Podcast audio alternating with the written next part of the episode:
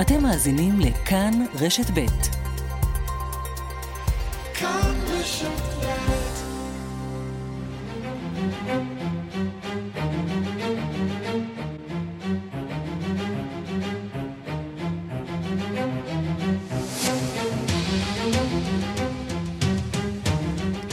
השעה הבינלאומית מהדורת יום שני, אני מיכל רשף והיום בעולם.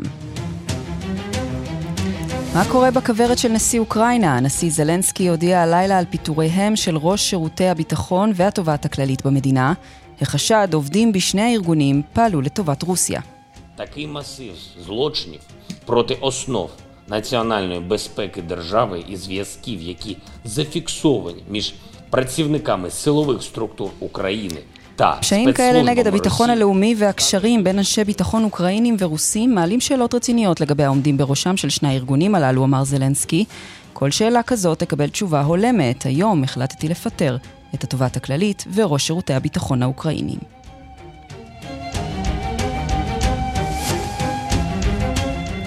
אחרי שאתמול טען יועץ למנהיג העליון של איראן חמינאי כי לאיראן יש את היכולת הטכנית לייצור פצצה גרעינית, משרד החוץ האיראני סותר את הדברים וחוזר לקו המסורתי של טהרן. מעולם לא הייתה לנו כוונה לייצר פצצה גרעינית. ננסה להבין למי מהם כדאי להאמין.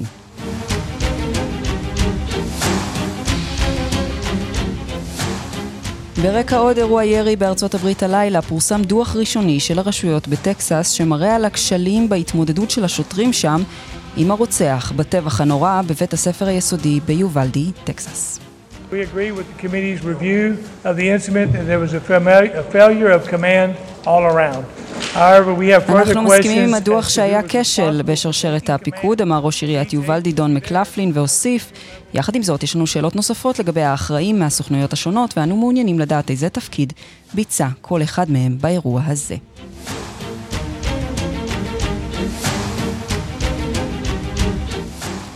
גל החום שפוקד את אירופה הגיע היום לבריטניה, שם נמדדו טמפרטורות של כ-41 מעלות. מיד נבדוק איך זה מרגיש בשטח, והאם רחובות לונדון התרוקנו.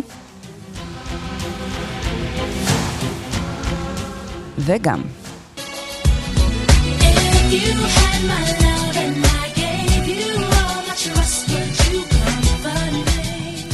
זה קרה בסוף השבוע, ג'ניפר לופז ניסה בטקס חשאי לבן זוגה השחקן בן אפלק, מדובר בסיבוב השני של השניים, שכבר היו מאורסים בעבר לפני כמעט 20 שנה.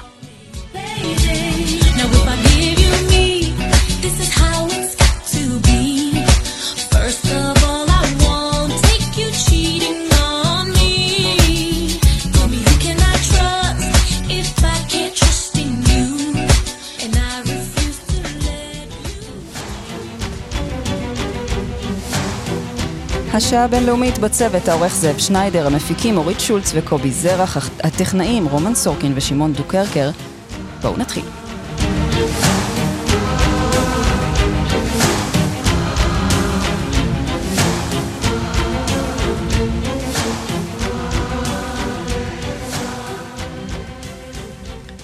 נפתח באיראן ונשאל מה קורה עם דף המסרים האיראני, אחרי שאתמול השמיע יועץ למנהיג העליון חמינאי, כי להשמיע טענות שלאיראן יש את היכולת הטכנית לייצור פצצה גרעינית, ציוץ ממשרד החוץ האיראני סותר את הדברים וחוזר לקו המסורתי של טהרן.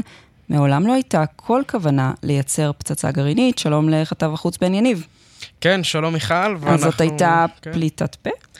תשמעי, אני לא יודע להגיד מה קורה כרגע במסדרונות השלטון בטהרן, אבל ללא ספק כל יום מספק אמירה חדשה מצד השלטון האיראני, אם זה נגד ישראל, אם זה נגד ארצות הברית, ואם זה בכל הקשור לתוכנית הגרעין שאיראן כל כך רוצה בה, ומשרד החוץ האיראני מצייץ באמת בשעתיים האחרונות את הציוץ הבא. האירוניה של התקופה שלנו, כתוב שם, מר ביידן בדיוק ביום השנה לניסוי הגרעיני האמריקני הראשון, ולאחר שביקר במשטר פורע החוק שיש לו פצצה גרעינית סודית, ישראל, מתעקש שהוא לא יאפשר לאיראן לבנות פצצה.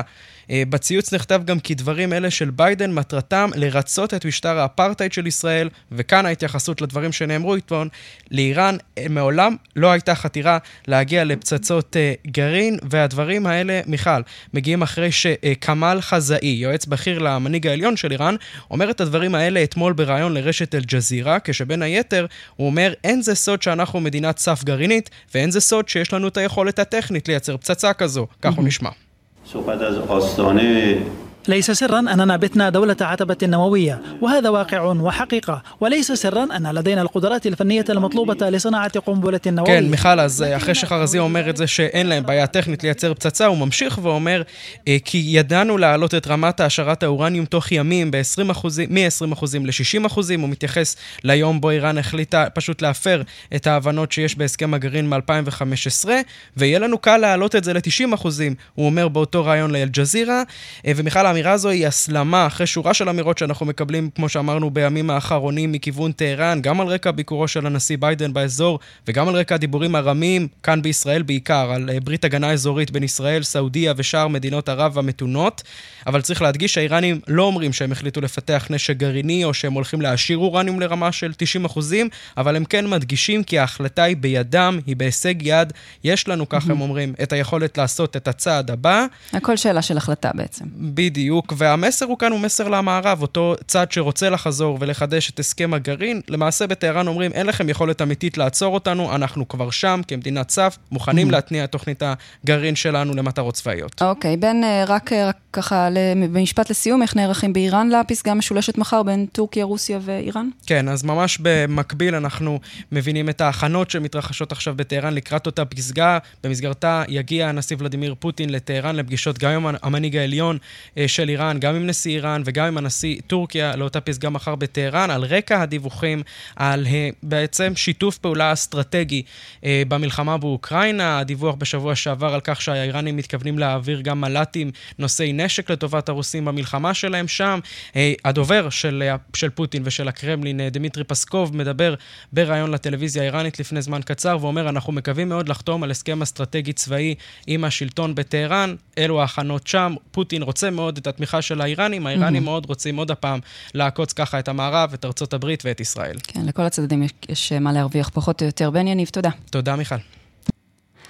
עכשיו לאוקראינה, הטלטלה בשלטון האוקראיני, הנשיא זלנסקי הודיע אתמול במפתיע, כי הוא החליט לפטר את ראש שירותי הביטחון ואת התובעת הכללית במדינה, וזאת בגלל שלטענתו עובדים רבים בשני הארגונים הללו פעלו נגד האינטרסים האוקראינים. בצד השני, ברוסיה, עצרה המשטרה שוב את העיתונאית שהעזה להביע מחאה בשידור חי נגד המלחמה והנשיא פוטין, הדיווח של כתבנו במזרח אירופה, ניסן צור. נשיא אוקראינה, וולודימיר זלנסקי, הודיע אתמול על פיטוריהם של ראש שירות הביטחון איוון בקנוב, והתובעת הכללית של אוקראינה אירינה ונדיקטובה.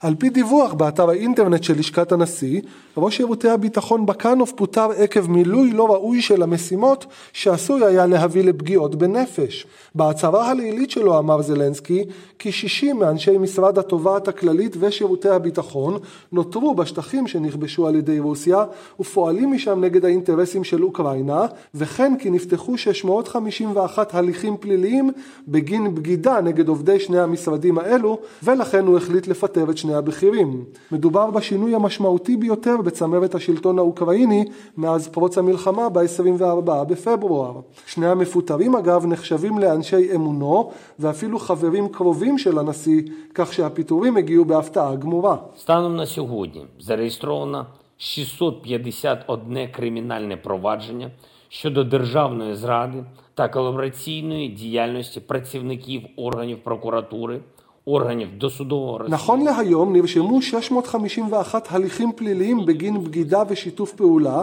של עובדי התביעה הראשית, גופי החקירה ורשויות אכיפת החוק האחרות. ב-198 הליכים פליליים כבר הודיעו לאנשים הרלוונטיים על חשדות נגדם. מדובר בפרט על מעל 60 עובדי הפרקליטות ושירות הביטחון של אוקראינה, שנשארו בשטחים הכבושים ופועלים משם נגד המדינה שלנו. אגב, סגן ראש לשכת נשיא אוקראינה הודיע הבוקר כי שני הבכירים הושעו מתפקידם עד להשלמת החקירה ועדיין לא פוטרו סופית. וברוסיה ממשיכים עדיין לנסות ולהשתיק כל ביקורת על המלחמה. המשטרה הרוסית עצרה אתמול שוב את העיתונאית מרינה אובסיאניקובה, שבחודש מרץ האחרון התפרצה לאולפן הטלוויזיה בשידור חי עם שלט נגד פוטין והמלחמה. אז היא נחקרה, הואשמה בעבירה על חוקי המחאה, נקנסה ושוחררה, אבל סיפרה כי היא חוששת לחייה. אתמול היא סיפרה כי נעצרה, ולאחר חקירה של 3 שעות בתחנת המשטרה במוסקבה היא שוחררה. לפני מספר ימים אגב, פרסמה אובסיאניקובה תמונה שלה עומדת ליד שלטים, עליהם כתוב פוטין רוצח והחיילים הרוסיים פשיסטים.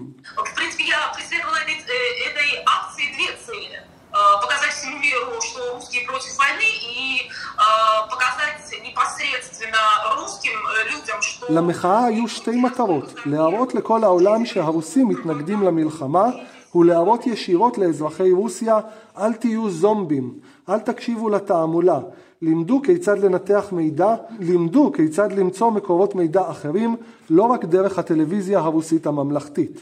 וגורמי צבא אוקראינים טוענים כי רוסיה מתכוננת לשלב הבא במתקפה שלה, לאחר שבקרמלין הודיעו כי הורו לצבא הרוסי להגביר את המתקפה בכל החזיתות. בצבא אוקראינה טוענים כי הצבא הרוסי אוגר כעת כוחות גדולים באזור דונצק, ככל הנראה לקראת מתקפה נרחבת נוספת. ומספר הקורבנות האמיתי של המלחמה ממשיך להיחשף מדי יום. מפקד משטרת קייב, אנדריי נביטוב, אמר כי 1,346 גופות של אזרחים התגלו באזור קייב לאחר נסיגה של חלק מהכוחות הרוסיים, וכי 300 אזרחים אוקראינים עדיין נעדרים.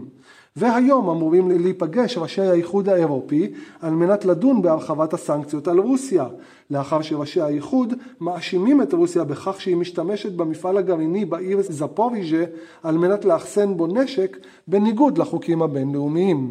ניסן צור, פולין. עכשיו נאמר שלום ליאיר נבות, עיתונאי ופרשן לענייני רוסיה ומדינות ברית המועצות לשעבר. יאיר, שלום. שלום מיכל.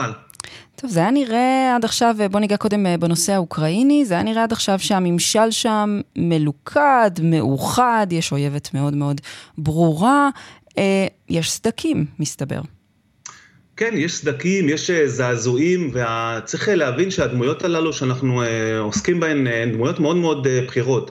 אם אנחנו לוקחים את איוון בקאנוב בן 47, הוא בעצם ראש שירות הביטחון הממלכתי של אוקראינה, הוא מכר, למעשה חבר ותיק, חבר ילדות של הנשיא זלנסקי, הוא נמצא בתפקיד הזה כבר כמעט 3 שנים, זאת אומרת זה לא איזשהו מינוי שהוא די טרי מתקופת המלחמה, והביקורת נגד בקאנוב היא לא חדשה, הייתה עליו ביקורת חריפה כבר בתחילת המלחמה, שחוסר הניסיון שלו הוא חלק מהסיבות שהכוחות של הצבא הרוסי הצליחו בעצם לכבוש את העיר חרסון בדרום המדינה ממש בתחילת מרס, בשבועיים הראשונים של המלחמה עשו זאת במהירות.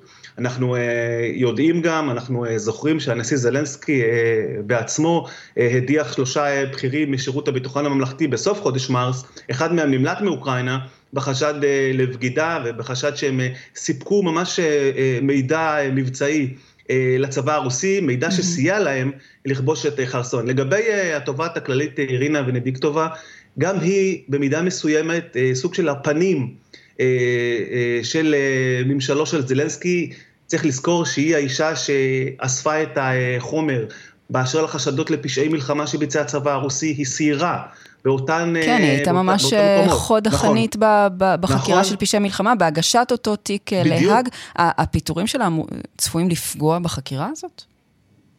סביר להניח שיש עוד אנשים שעוסקים בכך באוקראינה, אבל היא בהחלט הייתה סוג של הפנים הללו, והיא גם סיירה עם מנהיגים זרים בבוצ'ה, באירפין, בכל אותם מקומות שבהם יש חשד לביצוע פשעי מלחמה קשים של הצבא הרוסי. אבל כששומעים את הדברים של זלנסקי עצמו, כמו שגם שמענו בכתבה של ניצן, זה דבר די מדהים, משום ששומעים שיש חשודים רבים בתוך חשויות אכיפת החוק, אנשים שנחשדים בשיתוף פעולה או בעברות בגידה וסיוע לרוסים, סך הכל יותר מ-650 תיקי חקירה, זה דבר די גדול, ומותר גם לתהות ולשאול בקול, מדוע נשיא זלנסקי המתין עד עכשיו, ועד כמה השירותי הביון האוקראינים ושירותי אכיפת החוק בעצם נחדרו על ידי שירותי הביון של רוסיה, באופן שמקשה על אוקראינה, לפעול בשטח. יכול להיות שפיטורים בשלב מוקדם יותר היה ממצב את האוקראינים פשוט בעמדה לא טובה מבחינת המלחמה, כלומר פשוט רצו לשמור על האחידות הזאת כמה שרק אפשר? כן, יכול מאוד להיות שהנשיא זלנסקי לא פעל עד עכשיו, משום שלא היה מספיק מידע, או שמצד שני, כמו שאת אומרת, הוא לא רצה לפגוע בלכידות, הוא לא רצה לפגוע בחזית האחידה, שראינו שההנהגה האוקראינית בהחלט הצליחה להמחיש כלפי חוץ. זה היה מאוד מאוד חשוב למאמץ המלחמתי, זה היה מאוד מאוד חשוב גם כמובן כלפי פנים, אבל ככל הנראה אנחנו הגענו למצב, האוקראינים הגיעו למצב, שפשוט לא הייתה לו ברירה, הוא היה חייב לעשות את המהלך הכואב הזה. יאיר, בוא נעבור לצד השני של המתרס. מה אתה מבין מהמעצר והשחרור של אותה עיתונאית פעם נוספת? כן, תשמעי, אני כמובן עוקב אחרי זה, וזה סיפור מאוד מאוד, יש בו משהו מוזר, משום שיש לא מעט פעילי אופוזיציה, בחירים יותר ובחירים פחות, שעבור, בעבור עבירות או קרזות קלות הרבה יותר, קיבלו עונשי מאסר הרבה יותר קשים, ואותה עיתונאית אובסיאניקובה עמדה מול הקרמלין ביום שישי עם קרזה שאומרת בין השאר שפוטין רוצח, ושאחראי לרצח של מאות ילדים. אפשר היה להעריך שהרשויות יחמירו איתה ויחבידו את ידן עליה, וזה לא קרה. היא אומנם נעצרה, שוחררה די מהר. עכשיו, אני כמובן לא אומר באופן ברור שהיא חלילה, הפעולה שלה והמחאה שלה איננה כנה ואמיתית, אבל העובדה שהיא משוחררת כל כך מהר, את יודעת, היא בהחלט מעוררת תהיות, וצריך גם לקחת בחשבון שיש פה איזשהו סוג של אפשרות, שזה בהחלט משרת את הממסד הרוסי, להראות ולו למראית עין, שיש פעולות של מחאה, אנחנו לא ממהרים לעשור לזמן ארוך כל מוחה. הנה, אפילו העיתונאית הזאת שעשתה מעשה לפני כל האומה בחודש מרס בשידור חי של הערוץ הממלכתי הראשון, והכריזה על מחאה נגד המלחמה, היא עדיין חופשייה. אז לא צריך להחמיר ולהגיד שאנחנו מכניסים מיד כל מוחה לכלא, אבל כמובן ש... זה גם איזשהו לקח שנלמד בחודשים האחרונים בעיניך? מבחינת השלטונות ברוסיה? אני חושב שכשאנחנו מסתכלים על ההתפתחויות בחודשים האחרונים, ועל האופן שבו הממסד הרוסי מקצין את הפעולות שלו נגד גורמי אופוזיציה, לא מעט פעילי אופוזיציה בכירים, ממש בשבועות האחרונים, הורשעו בבית המשפט, בעבירות שקשורות לעובדה שהם יצאו נגד המלחמה, חלקם נשלח כמה וכמה שנים בכלא, 4 שנים, 7 שנים, אלה תקופות מאסר מאוד מאוד כבדות על סוג העבירה הזאת, שהיא בסך הכל אפילו לא ממש עבירה, אלא היא פשוט מחאה נגד המלחמה. ולכן, וזו גם הסיבה שאני תוהה בכל לגבי המקרה של העיתונאית הזאת, כמובן שלא מאחל לאף אחד להגיע למושבות העונשין ברוסיה או לבתי הכלא. יאיר נבות, עיתונאי ופורשן לענייני רוסיה ומדינות ברית המועצות לשעבר, תודה רבה לך על השיחה הזאת. תודה רבה. השעה הבינלאומית, חזרנו ופנינו לארצות הברית, אירועי הירי שם אינם פוסקים, אתמול נהרגו 3 בני אדם, בהתקפת ירי במרכז קניות במדינת אינדיאנה, וכל זה קורה בשעה שבטקסס מתפרסם דוח של ועדת החקירה לבדיקת הטבח ביובלדי, בעיירה יובלדי, ומתפרסם דוח ואת המסקנות שלו מיד נשמע. נאמר עכשיו שלום לכתבנו בוושינגטון, נתן גוטמן. נתן, המסקנות מצביעות על מחדל חמור של המשטרה בטיפול באירוע שבו נרצחו 19 תלמידים ו2 מורות. כן, מיכל, ידענו כמובן שהיה כאן מחדל של המשטרה. העובדה הזאת שלקח יותר משעה עד שהשוטרים והכוחות פרצו פנימה אל תוך הכיתות והרגו את היורה, העידה כל הזמן על כך שמדובר בהתנהלות לא סבירה של המשטרה. הדוח הזה וגם צילומי הגוף של מצלמות המשטרה והצילומים של מצלמות האבטחה בבית הספר שפורסמו יחד איתו, בעצם מסדרים את סדר הזמנים באירוע הזה ומצביעים על עומק המחדל, ומתברר שהיו שם כמעט 400 שוטרים במקום בסוף האירוע הזה, ולא מדובר רק בשוטרים המקומיים, אלא גם בשוטרים ממדינת טקסס וגם בכוחות פדרליים שהגיעו למקום, והם כולם פשוט הסתובבו שם במסדרונות, חיכו להוראות, לא פעלו, לא פרצו פנימה כדי לעצור את ההתקפה הזאת, והתוצאה היא, כפי שאנחנו יודעים, 19 תלמידים ו2 מורות שנרצחו בפיגוע הזה. צריך להגיד אולי לפניכם, גם הדוח הזה שמותח ביקורת מאוד חריפה על התנהלות המשטרה, אינו מנסה להגיד שניתן היה לשנות באופן מהותי את התוצאות של האירוע הטרגי הזה, אם המשטרה הייתה יותר פעילה, ואומרים, כן, אם אני זוכרת, חקירות קודמות מצאו שרוב ההרוגים היו כבר ממש בדקות הראשונות, לא? ממש בדקה הראשונה הוא היה מאוד אכזרי, מאוד ממוקד, הוא השתמש ברובה רב עוצמה, התלמידים נרצחו ורובם מתו באותה שנייה, אבל הם אומרים ייתכן, הגיעו פצועים לבתי החולים, הגיעו אנשים שאולי אפשר היה להציל אותם אם הם לא היו מדממים משך שעה, ובכל מקרה מדובר במחדל משמעותי, שנבע מהעובדה שלא היה ברור מי מפקד על האירוע בשטח, מי נותן את ההוראות, לא היה תאום בין היחידות השונות, בסופו של דבר הם פשוט עמדו שם וחיכו, למשל חיכו דקות ארוכות למפתח, כדי שמישהו יביא את המפתח לכיתה, התברר שהיא בכלל לא הייתה נעולה. כל הדוח הזה באמת מציג באור מאוד שלילי, גם את המשטרה המקומית, גם את הכוחות הפדרליים שהגיעו למקום, שני דברים שאמר אתמול ראש עיריית יובל דון מקלפלין אחרי פרסום הדוח. We agree with the committee's review of the incident and there was a failure of command all around.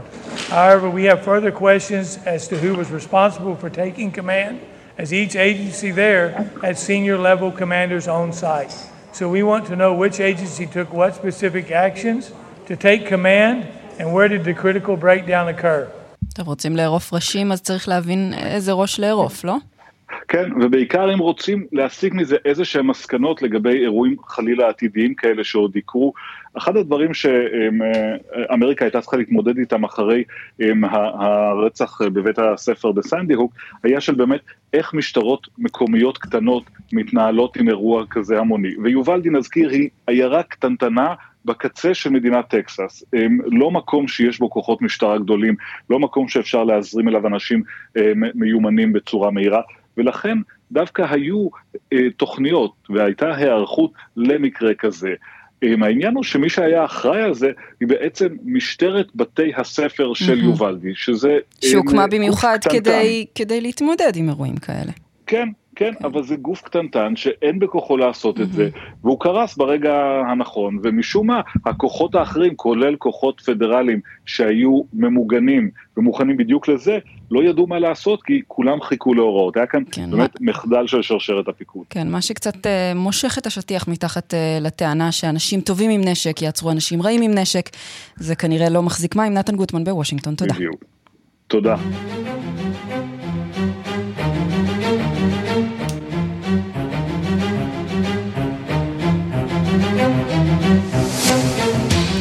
נטוס לאירופה, גל החום שם עשה היום את דרכו לבריטניה, ואנחנו נבדוק עכשיו איך נראית לונדון בשיא החום הזה.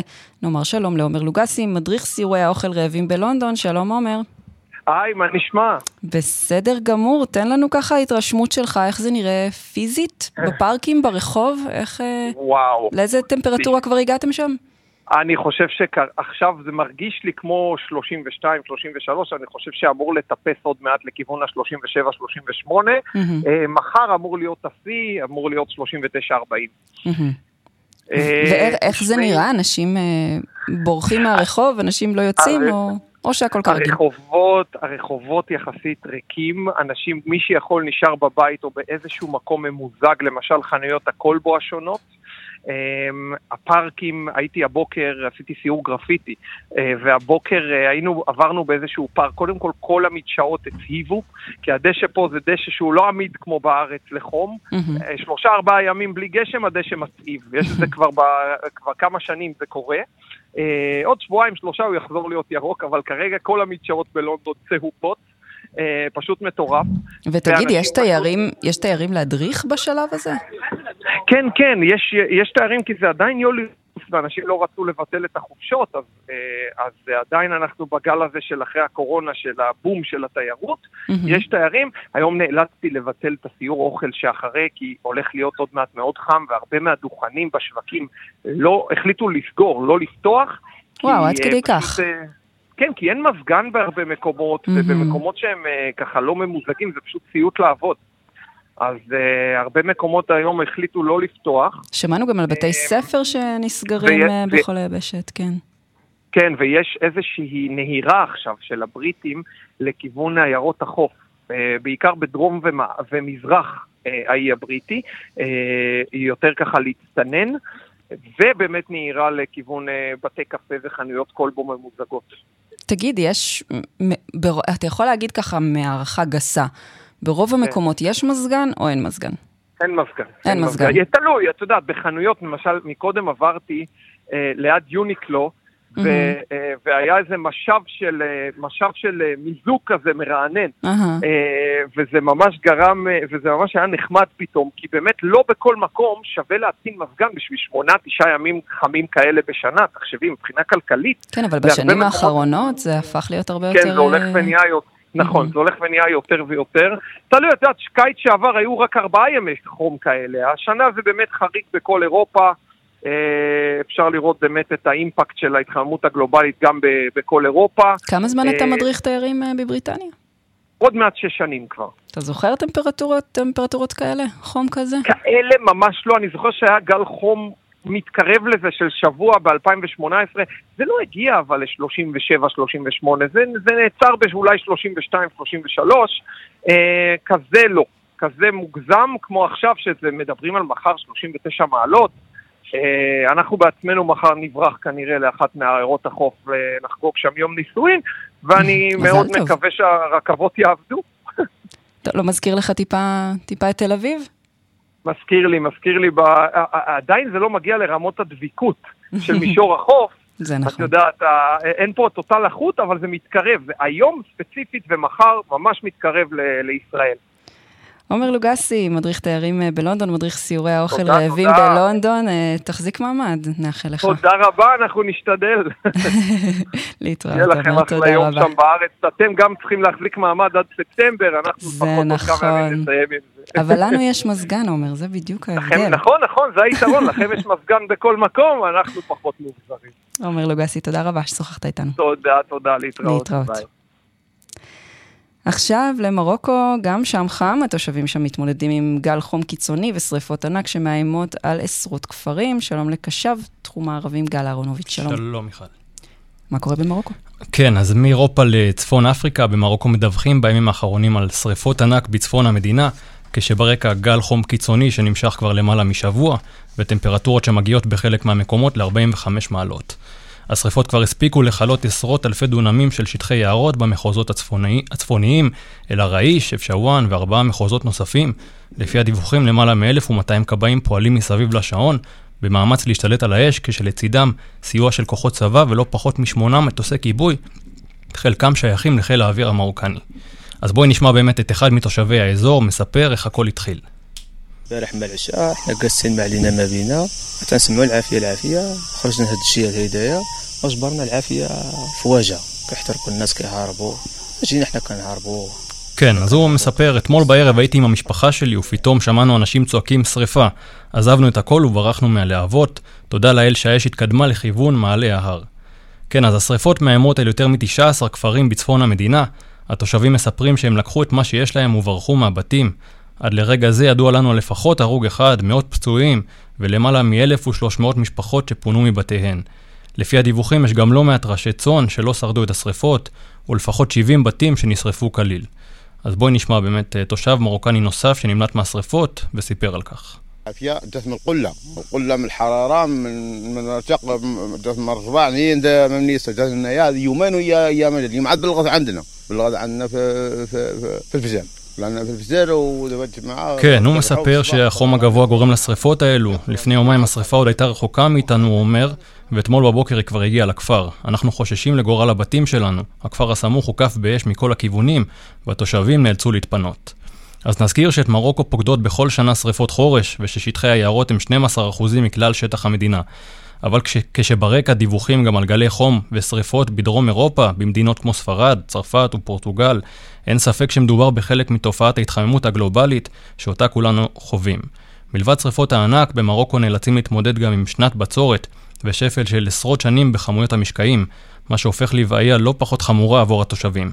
כשזה המצב, מיכל, נותר לנו רק לקוות שתושג שליטה על השריפה במהרה, ושהתושבים יחזרו לבתיהם בשלום.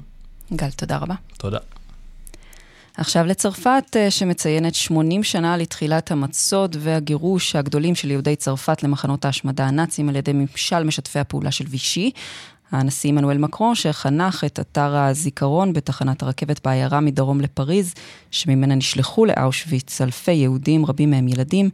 אמר כי האנטישמיות היום בצרפת גדולה מתמיד, ותקף גורמים פוליטיים שמשתמשים בה, ובהם המועמד היהודי של הימין הקיצוני שכשל בבחירות לנשיאות, אריק זמור. כתבנו גדעון קוץ היה בטקס בעיירה פיטיביה, ומדווח. האנטישמיות היום בצרפת חזקה יותר מאשר זו בתקופת פרשת דרייפוס בסוף המאה ה-19, שהובילה אחר כך לפשעים שביצעה צרפת של משטר משתפי הפעולה של וישי נגד אזרחי היהודים במלחמת העולם השנייה. הרפובליקה תילחם בה ובמפיציה במלוא כוחה, כך הכריז נשיא צרפת אמנואל מקרון בטקס חנוכת מוזיאון הזיכרון בתחנת הרכבת הנטושה של העיירה פיטיביה מדרום לפריז, שממנה נשלחו בקרונות בהמות לפני 80 שנה 16,000 יהודים, מתוכם 4,500 ילדים למחנות ההשמדה. 13,000 גברים, נשים וילדים רוכזו אז באצטדיון החורף של פריז. גברים בודדים נשלחו מיד למחנות ריכוז עם תחנות רכבת כמו דרנסי ופיטיביה. משם הועברו לאושוויץ. ממשלת צרפת דרשה לגרש את האימהות עם ילדיהן, אבל הנאצים סרבו, לכן גורשו תחילה האימהות והילדים הקטנים נותרו לבד בלי כל טיפול עד שגורשו גם הם. כמה ניצולים מתוכם נכחו אמש בטקס, ומקרון תיאר בהתרגשות את גורלם כשנעקרו מאימותיהם, הסתובבו מתוחים וחרדים, ישנו בצרפי אסירים על מזרוני קש אכולי אשים לפני שנשלחו גם הם אל מותם. On arracha à leurs enfants. Déjà orphelins sans le savoir encore, ces derniers restèrent seuls pendant des semaines, tondus, hagards. entassés dans des baraquements de tôle recroquevillés. עלינו להביט על האנטישמיות של אז כדי לחשוף ולהוקיע את זאת של היום.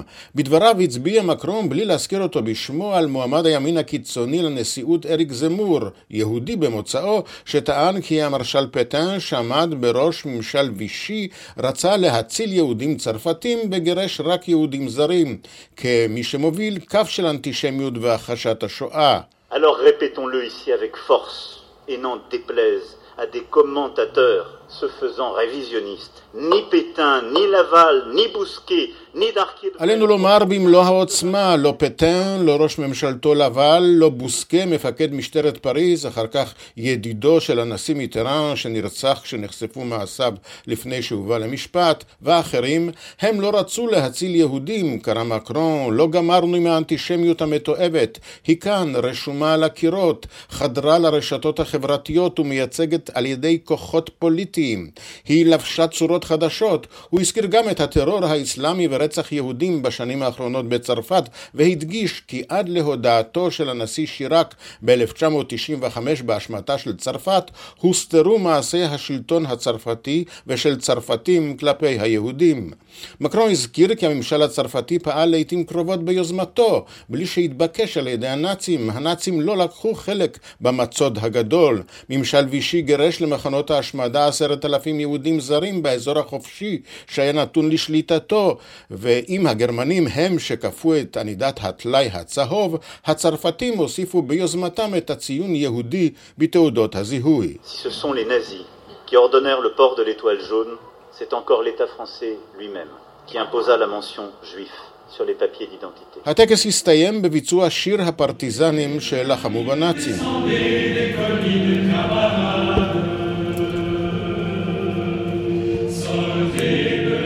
כשליש מיהודי צרפת אז, 74,000, נרצחו בשואה, אחרים ניצלו במידה רבה בסיוע אוכלוסייה.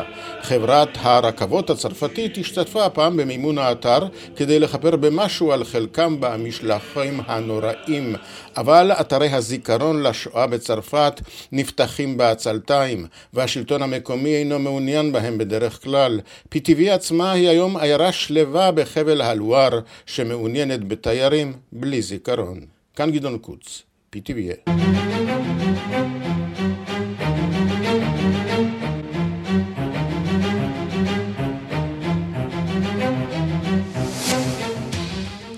הפרלמנט בסרילנקה מתכונן לבחור השבוע נשיא חדש, אבל זה לא מעורר תקווה גדולה אצל התושבים שם.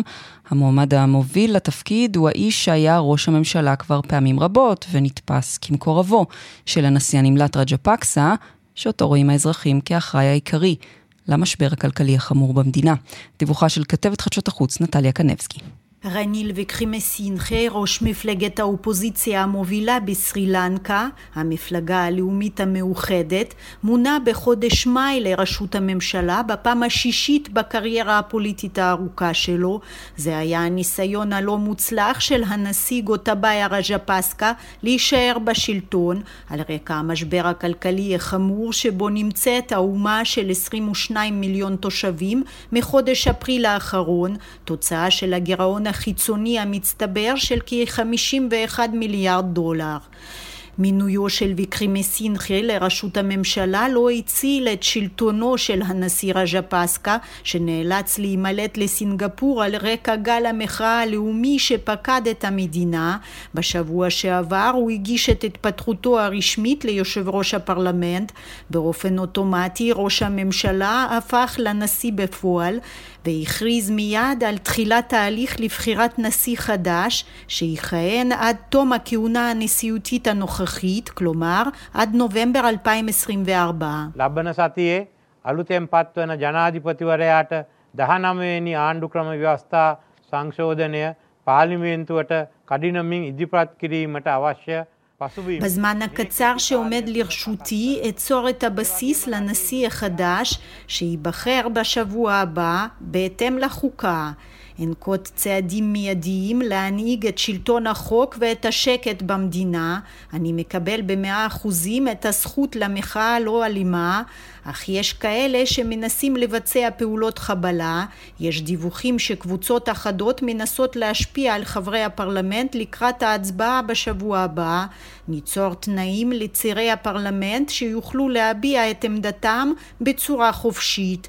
כך הודיע הנשיא בפועל בפנייתו לאומה ביום שישי.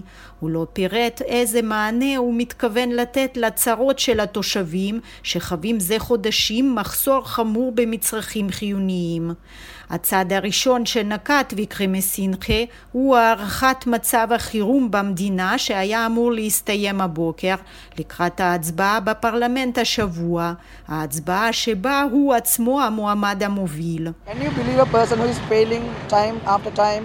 He will do something for the country. Can you believe a person who have been corrupted before will ensure the country's future? No, so that's why we are still struggling, so we had to confess. האם אפשר להאמין לאדם שנכשל פעם אחר פעם? האם אפשר להאמין שהאדם שהיה מושחת קודם יעשה משהו לעתיד המדינה? בוודאי שלא.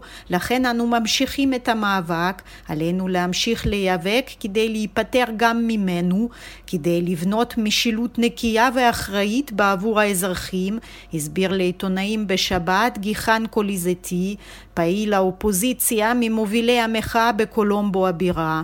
המפגינים קוראים לנשיא בפועל להתפטר ולאפשר הקמת ממשלה זמנית שמטרתה תהיה להקל עד כמה שאפשר על חיי התושבים. השעה הבינלאומית חזרנו. בשבוע שעבר נחשף הקדימון, הטריילר, לסרט עלילתי חדש שבגולל את הסיפור סביב התחקיר שהוביל לחשיפת עבריין המין הארווי ויינסטיין. הסרט נקרא She Said והוא יצא לאקרנים בחודש נובמבר. האם זה עוד ניסיון של הוליווד לכפר על שנים של עבודה עם מפיקה על? נאמר עכשיו שלום לבנימין טוביאס, מבקר קולנוע ידיעות אחרונות, שלום. שלום שלום, צהריים טובים. צהריים טובים, אז בוא נספר טיפה על הסרט, מה צפוי בו? הסרט שיוצא בנובמבר הוא שנקרא, הוא סרט חצי עצמאי, כלומר הוא אמנם מופק בחברות עצמאיות, אגב אחת מהן היא חברת ההפקות של ברד פיט, שזה לך שעצמו מעניין, הוא לא מופיע בסרט, אבל הוא כן אוהב פרויקטי איכות, וחשוב להגיד, ברד פיט הוא בן אדם שהתאמת פיזית עם הארווי ויינסטיין, כשזה הטריד את חברה שלו גווינית פלטרו, ולמעשה מהבודדים בהוליווד שהקפידו לא לעבוד איתו, כי הוא כבר ידע בשנות ה-90 במי מדובר. לא חשף את זה כמובן, צריך לומר, אבל התאמת איתו ולא חשף, כן, אז ברד פיט הוא בהפקה. אז כן, זה כבר חלק מהבתיות אנחנו רואים, והיוניברסל מפיצים, כלומר זה כבר סרט בהפצה רחבה, נובמבר זה לרוב עונת האוסקרים, שתי הכוכבות הן קרי מליגן וזוי קזן, שתי כוכבות עולות, קרי מליגן כבר הייתה מועמדת לאוסקרים, מספר אוסקרים, כלומר זה כן סרט שאנחנו רואים מכוון לאוסקרים, ועם אכסניה מאוד מאוד מאוד מודרת, והטריילר הקדימון שראינו הוא מאוד בווייב כל אנשי הנשיא, רק כל נשות אם רוצים, כלומר זה מגולל, צריך להגיד מילה על הסיפור, אז בעצם את סיפורן של שתי עיתונאיות, מייגן טורי וג'ודי קנטו, שתי עיתונאיות מהניו יורק טיימס, שבעצם היו חושפות הפרשה, אני אגיד במאמר מוסגר, יהיה כאן מלחמת קרדיטים משעשעת, כי אני לא ראיתי שבטריילר מוזכר רונן פרו, שהיה בעיתון המתחרה, אני גם לא ראיתי אחר כך מסקרנות על תקפת לראות, אני לא רואה בכלל שהוא מוזכר כדמות בסרט, אז מעניין אם ככה יהיה ניסיון לקבוע נרטיב, מי כמובן חשף, אבל זה לא מאוד משנה לשורה התחתונה, שיהיה כאן איזשהו סיפור על עיתונאים אירוהים שחושפים בעצם את עלילת הפשע והרשע של הארווי וינסטיין, סגנון סרט שכבר ראינו בעבר עם עיתונות הירואית, אבל בוא נאמר שזה מדובר בעצם בעוד איזשהו ניסיון של הוליווד להלקאה עצמית, להתמודדות עם העובדה שהם לא חשפו בזמן אמת את מה שנקרא סוד הכי גלוי בתעשייה, וכולם המשיכו לעבוד עם המפיק הזה? שוב, אני חושב שכן, כלומר, כמובן תמיד שאנחנו אומרים הוליווד עושה, אז כמובן צריך לזכור, הוליווד זה הרבה מאוד אולפנים, זה הרבה מאוד אישים, אז מה שמעניין, הסרט הזה אכן, לפחות ממה שבדקתי, אף אחד מהאישים הקשורים בו, הוא לא בן אדם שעבד עם ויינסטיין ישירות, ועדיין אפשר לדחות באמת איך עיר שכולה ידעה מה שקורה, עכשיו בעצם רוצים להציג לנו את הסיפור כאיזשהו סיפור של גבורה מול כל הנסיבות. אפשר שוב להגיד, אם מסתכלים מהצד החיובי, שיש כאן כן ניסיון לבוא חשבון במובן הזה שהסרט שוב, אגב, בעניין בעיניי, הוא גם מבוים על ידי במאית, נכתב על ידי אישה בכחבות פה שתי נשים. הוליווד היא עיר שזה משהו שאנחנו מאוד מודעים לו מאז התפרצות פרשת ויינסטיין, שיש בה כמות מזעזעת של סרטים מזעזעת, מבחינת כמה מעט יש, שעסקו עד היום בהטרדות מיניות ובנושאים האלה, זאת אומרת זה כמעט נושא שלא קיים בקולנוע ההוליוודי, ואנחנו רואים עכשיו איזשהו ניסיון לתקן ולהראות, הנה גם אנחנו עושים שוב, הכל במסגרת ההירואיקה. כבר עסקו קצת בסיפור הזה בעבר, נכון? אז זה חלק מהדבר שלהם, למעשה החלוץ מבחינת עיסוק בפרשת ויינסטיין בתוך הוליווד, זה סרט שנקרא עוזרת אישית, סרט שעלה לפני שנתיים, הוא למעשה קצת בעייתי להגדיר אותו כסרט הוליוודי, כי הוא סרט מאוד עצמאי, הוא סרט נהדר שנעשה לפני שנתיים, אגב גם על ידי בימאית, שזה נורא מעניין, סרט שמתמקד ב-24 שעות בחברת הפקה ניו יורקית, ששם המפיק לא נאמר, אבל הכל ברור שזה הארווי ויינסטיין, והוא בכוונה סרט מאוד אפור, הוא בכוונה לוקח את הסיפור לצדדים מאוד מאוד לא אירועים, כלומר מאוד מראה איך המקומות האלה ממשיכים לתת לזה לקרות, כולל נשים שעובדות במקומות האלה, למה הן ממשיכות לתת לזה לקרות, כי הן יודעות שברגע שהן יגידו משהו אז יורידו להן את הראש. זה סרט נהדר, ושוב הוא גם מראה שבעצם אולי רק בתוך הקולנוע העצמאי יש יכולת אמיתית לעשות חשבון נפש עם מה שקרה שם. ושוב אני מודה שכשאני רואה את הטריילר, מהטריילר נראה של הסרט הנוכחי, כן, או סרט שיצא, צריך להגיד את שמו, She Said, יש סצנות שבהן כוכבות באות לעיתונאיות, הן לא בדיוק מזוהות ואומרות I will go on record, אני אדבר. אז שוב אני ככה קצת סקרן ברמת חילוט, את מי תגלם שם לצורך העניין, את גווינית פלטרו, את אשלי ג'אד או את אנג'לינה ג'ולי, האקסיט של ברד פיט, כאילו באותה סצנה הירואית שהיא תבוא ותחשוף את זה לעולם. שוב, הסרט הנוכחי בניגוד לעוזרת אישית, כבר בטריילר גורם לי למידה של אי נוחות, כי זה כאילו לקחת באמת את אחת הפרשות שהיא אולי הכתם הכי גדול על המצח של הוליווד בעידן הנוכחי, ובעצם לעשות איזשהו היפוך היסטורי, עם כמובן דגש על עולם העיתונות ולהראות כמה עיתונות הייתה אירועית. אגב, שוב, משהו לוחמים עם מתים, קצת טרנד של השנים האחרונות, כן. כן, זה איזשהו אתוס שגם בא להרים לעולם העיתונות. שוב, משהו שמעניין אותי לדעת, האם הסרט יטפל בו, וזה במנהי מבחן אומץ לסרט, ונניח השאלה, נניח איפה הניו יורק טיימס היה בתוך הסיפור הזה, כי עכשיו הניו יורק טיימס כמובן סוגג את החשיפה כבר 4 שנים, וטוען שהוא מחושפי הפרשה, אבל בתקופה שבה הסיפור נחשף, היו גם, נקרא לזה, סיפורי ברנג'ה, לא מאוד מחמיאים על הניו יורק טיימס, על איך הניו יורק טיימס במשך שנים בעצמו השתיק את הפרשה, בין היתר כי הארווי וינסטיין היה מפרסם מרכזי בעמודי התרבות בו. ושוב, האם גם את קשר השתיקה הזה אנחנו נראה? אני אגיד לפחות שאם הסרט לצד הסיפור ההירואי גם יראה את קשר השתיקה בעולם העיתונות, לא רק בעולם הקולנוע סביב הארווי וינסטיין, יש בו עניין. אם לא, זה יהיה סיפור על, כמו שגם אמריקאי, כפי שאנחנו מכירים, על גיבורות ללא חת שמנצחות כנגד כל הסיכויים, ואנשים התווכחו מכאן ועלה כמה מדויק זה או לא. טוב, וזה כאמור, הסרט הזה כאמור מגיע לאקרנים בנובמבר, She Said, עוד אין תרגום עברי, נכון? עד כמה ש... כן, הוא אמר, היא אמרה. הוא אמר, היא אמרה, נשמע. אולי יקראו לו בעברית פשוט מיטו, נראה לי שזה בעצם הסרט, המילה שהייתה מזוהה עם הדבר הזה. אנחנו חייבים לסיים. בנימין טוביאס, ידיעות אחרונות, תודה רבה. תודה לכם.